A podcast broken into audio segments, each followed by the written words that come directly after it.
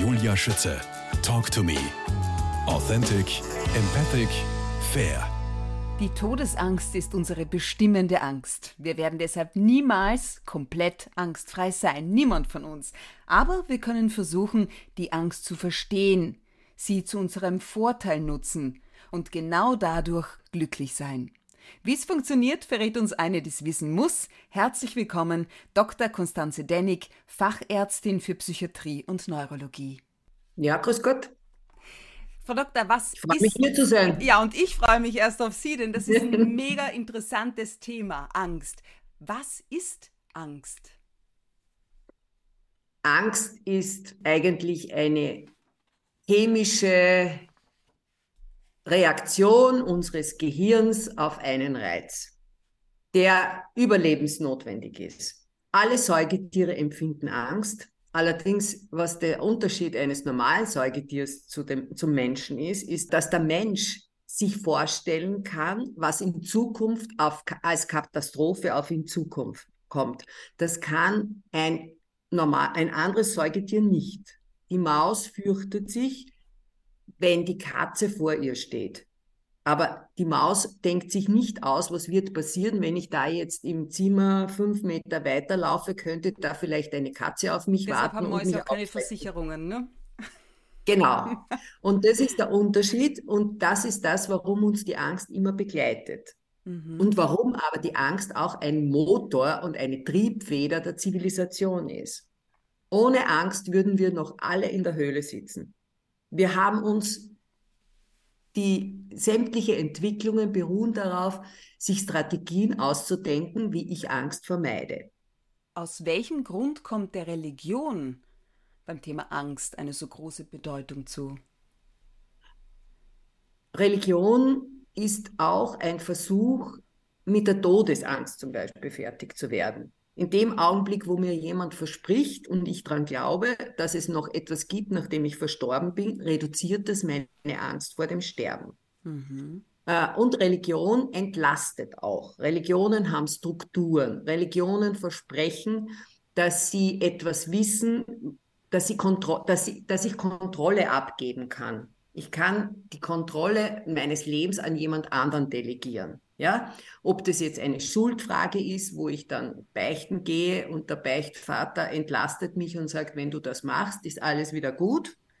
Oder ähm, indem sie strikte Regeln vorgibt. Die zehn Gebote sind nichts anderes als der Versuch, mit Angst fertig zu werden, um, um das soziale Leben äh, äh, friedlich zu gestalten. Das Sehr ist vernünftig. aber spannend. Das habe ich, so habe ich mir das noch nie überlegt. Aha. Ja, es ist aber vernünftig. Es ist vernünftig, eine Regel einzuführen, du sollst den anderen nicht umbringen, du sollst nicht töten, du sollst nicht äh, und so weiter und so fort. Weil das das Zusammenleben äh, regelt und damit wiederum angstfreier macht. Mhm. Wenn ich keine Angst haben oder weniger Angst haben muss, dass jemand mir mein Hab und Gut wegnimmt, ist es schon mal wieder sehr angstreduzierend. Dazu brauche ich aber mittels der Religion jemand, der das beaufsichtigt. Und das wird in Religionen an ein höheres Wesen delegiert. Da fällt mir also jetzt äh, ad hoc natürlich auch Corona ein, unsere Todesangst. Und ja. Ähm, ja, all die vermeintlichen Experten und die Impfung als die eine Lösung.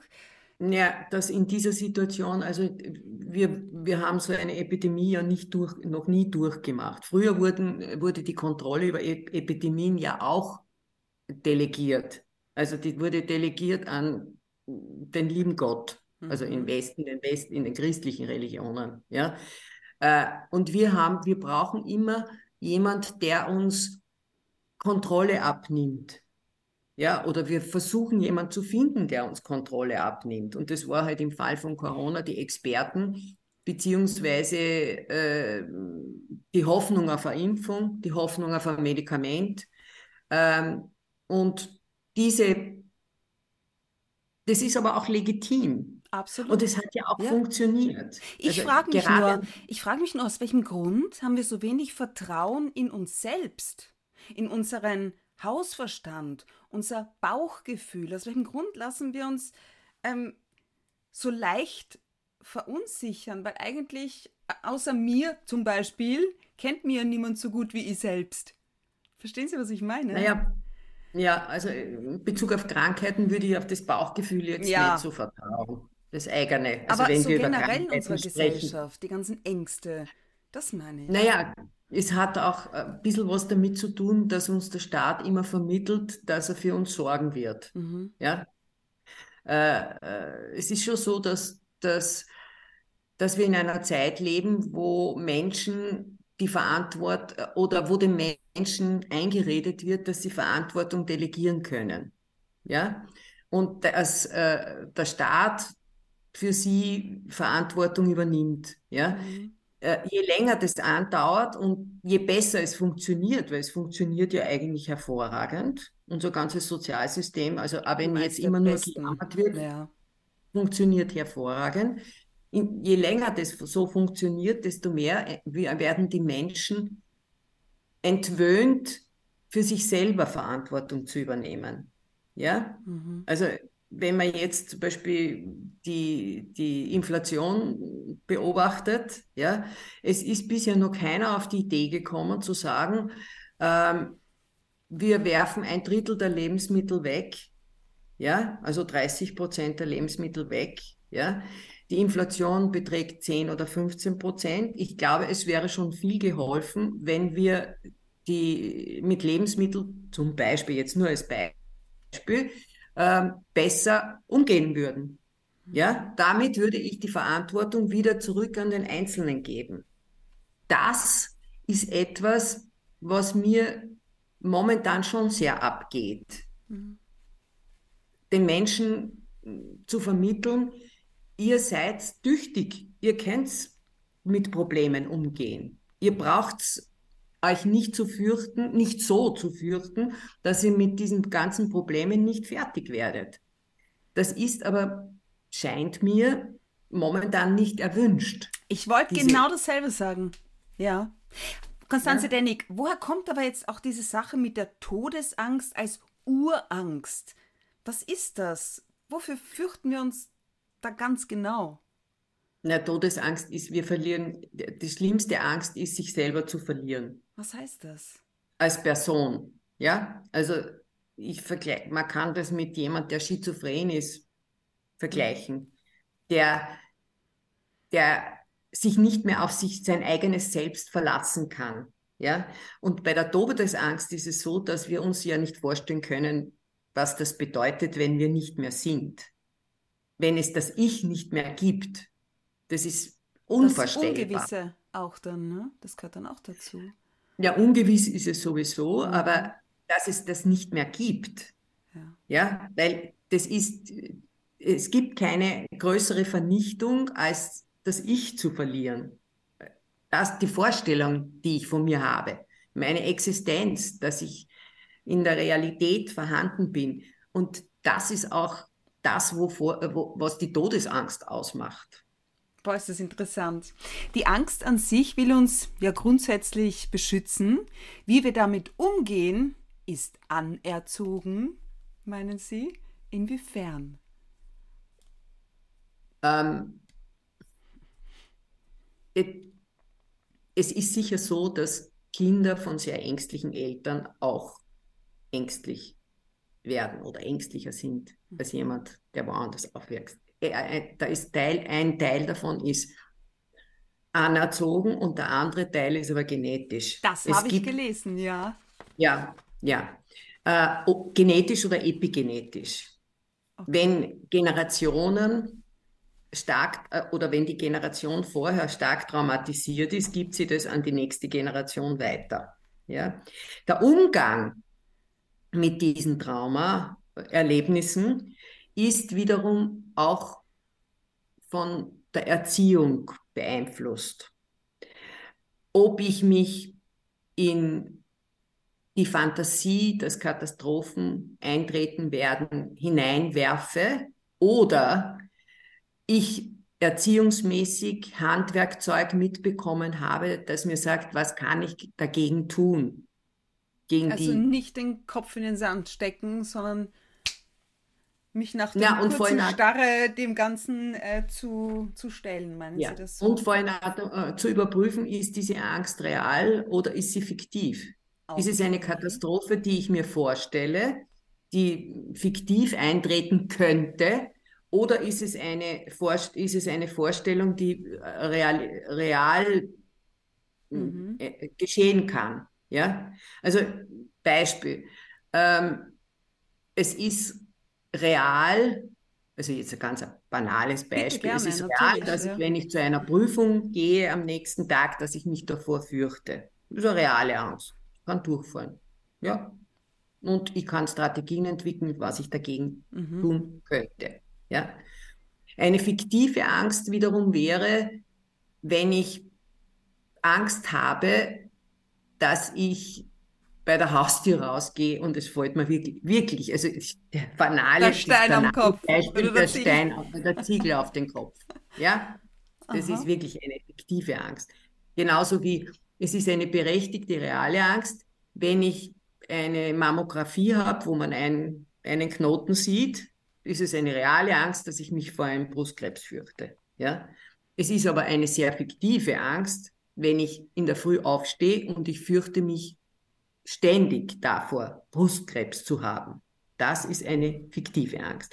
Und es ist schon angstreduzierend, einmal zu überprüfen, wie real sind die Gründe für meine Ängste. Aus welchem Grund lieben wir die fiktive Angst? So habe ich das Gefühl. Ich meine, Horrorfilme, aus welchem Grund schauen wir uns sowas an, freiwillig? Es gibt ja Angstlust. Ja. Und alle Horrorfilme fallen unter diese Bezeichnung Angstlust. Das heißt, ich fürchte mich, aber wenn die Angst dann vorbei ist, werde ich belohnt. Womit? Und in den mit Glückshormonen. Also auch wenn ich jetzt eine Angst äh, habe und sie geht vorbei, weil ich das Problem gelöst habe, ja, werde ich mit Glückshormonen belohnt. Und bei den Horrorfilmen ist es so, die ja doch immer gut ausgehen, ja, oder gut ausgehen sollen, weil das wird ja schon so, äh, wird ja auch so gefilmt, dass es so passiert. Der Brave siegt dann. Ja, das ja, ist Horrorfilme machen wirklich. wenn sie, wenn sie äh, einen guten Ausgang haben, sicher. Mhm. Spannend. Frau Doktor, worin liegt jetzt der Unterschied zwischen Angst und Panik?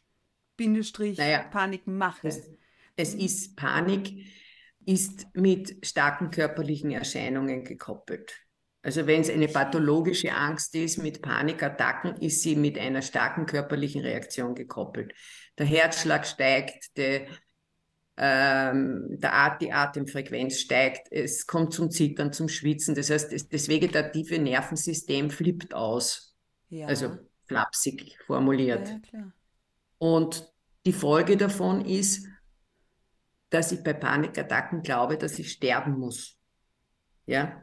Und ich kann das aber nicht mehr kontrollieren. Das Frontalhirn, das normalerweise die Kontrolle über äh, Ängste versucht zu, be äh, zu bekommen, schafft das nicht mehr.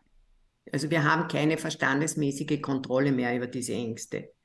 Und das ist, das sind pathologische Ängste wieder im Unterschied zu welchen, die real sind, die ich auch mit dem, mit der Aktion des Frontalhirns bekämpfen kann. Beispiel. Ich, ich höre in der Nacht ein Geräusch und glaube, es ist ein Einbrecher. Könnte ein Einbrecher sein. Wenn ich jetzt, das ist eine Möglichkeit, diese Angst zu bekämpfen, indem ich mich einfach darüber informiere, ist da jetzt wirklich ein Einbrecher oder nicht. Mhm ja, ob es jetzt vernünftig ist oder nicht, aber es ist eine Art der Kontrolle. Und jede Art der Kontrolle reduziert Angst. Sobald ich das Gefühl habe, ich habe eine, die Kontrolle über ein Problem, ist die, wird die Angst reduziert. Okay. Corona.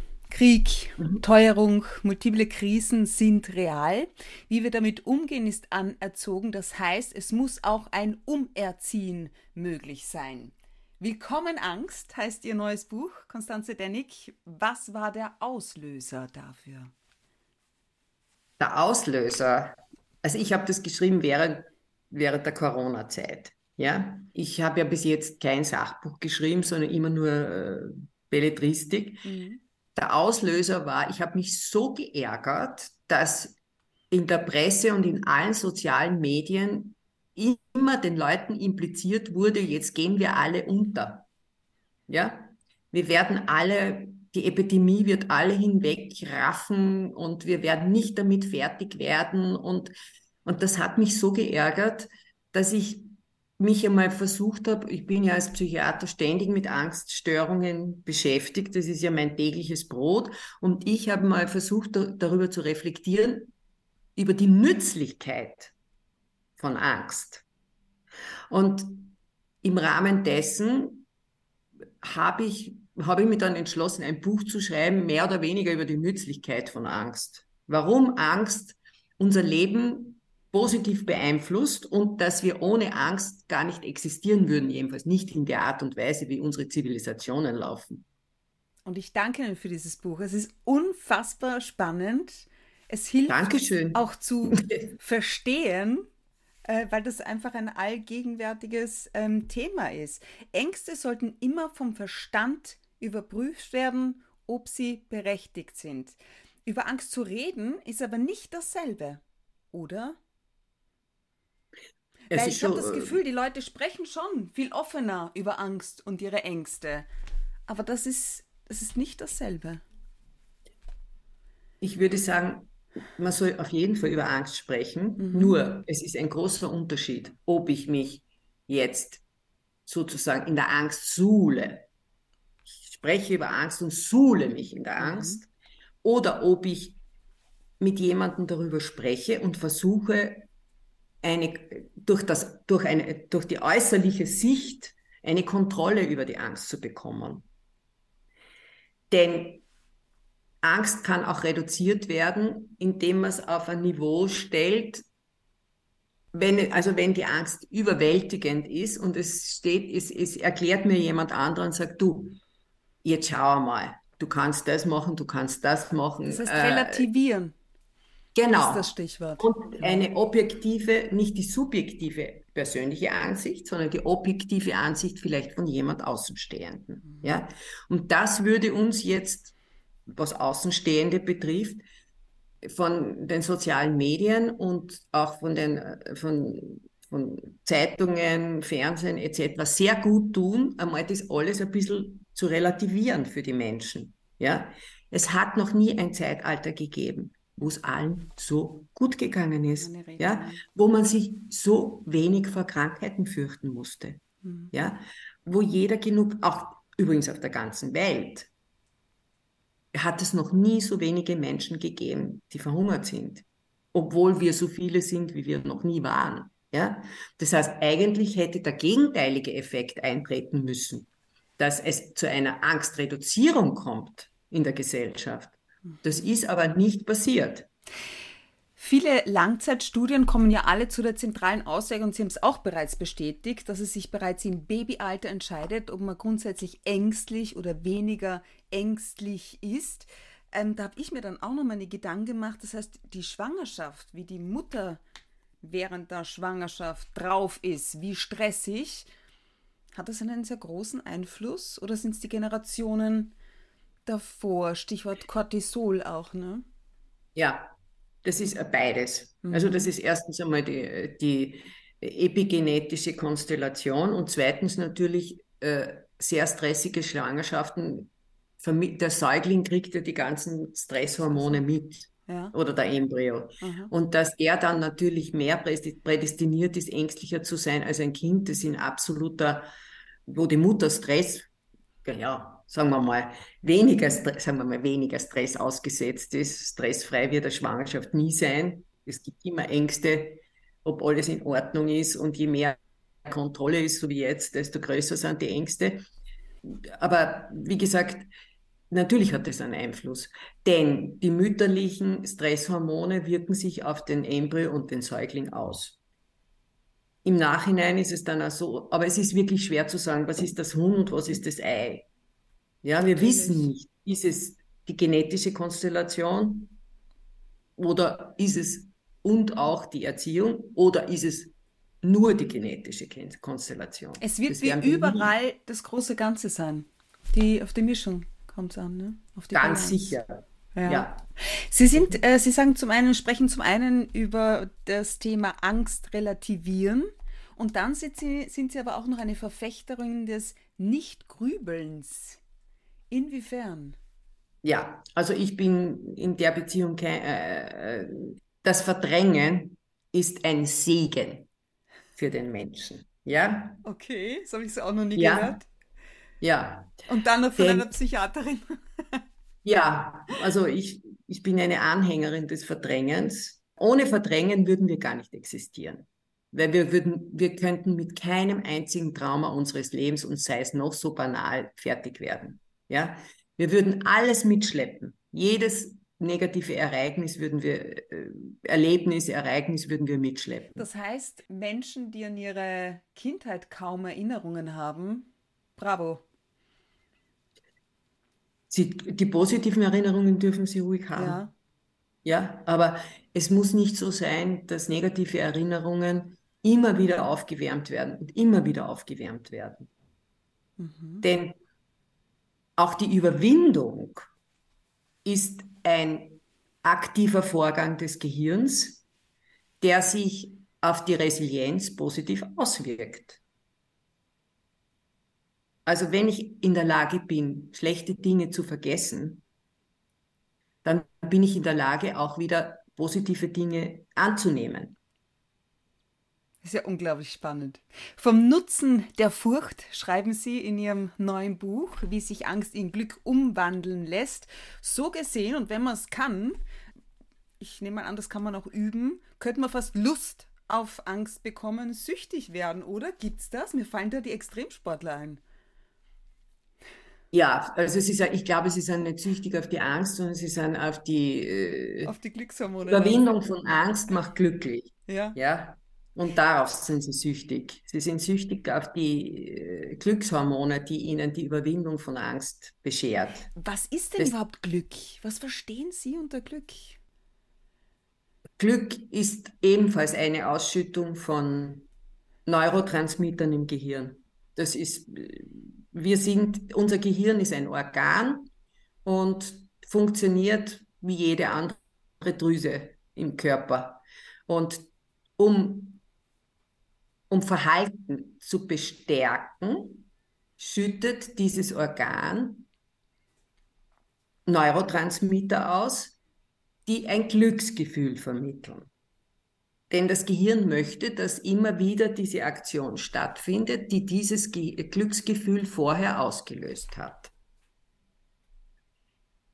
Das ist auch die Sucht von Extremsportlern, die dann ohne Rücksicht darauf, dass sie, die wissen ja vom Verstand, dass sie daran sterben könnten. Ob das jetzt Freerider sind oder. Ja, ja, eben. Äh, ver, ja, verrückt. Bei crazy. Aber ja. dieses Gefühl danach, nach der, nachdem sie das äh, geschafft haben, dieses Gefühl ist so glücksvermittelnd, dass sie es mhm. immer wieder haben wollen. Was macht denn Sie glücklich?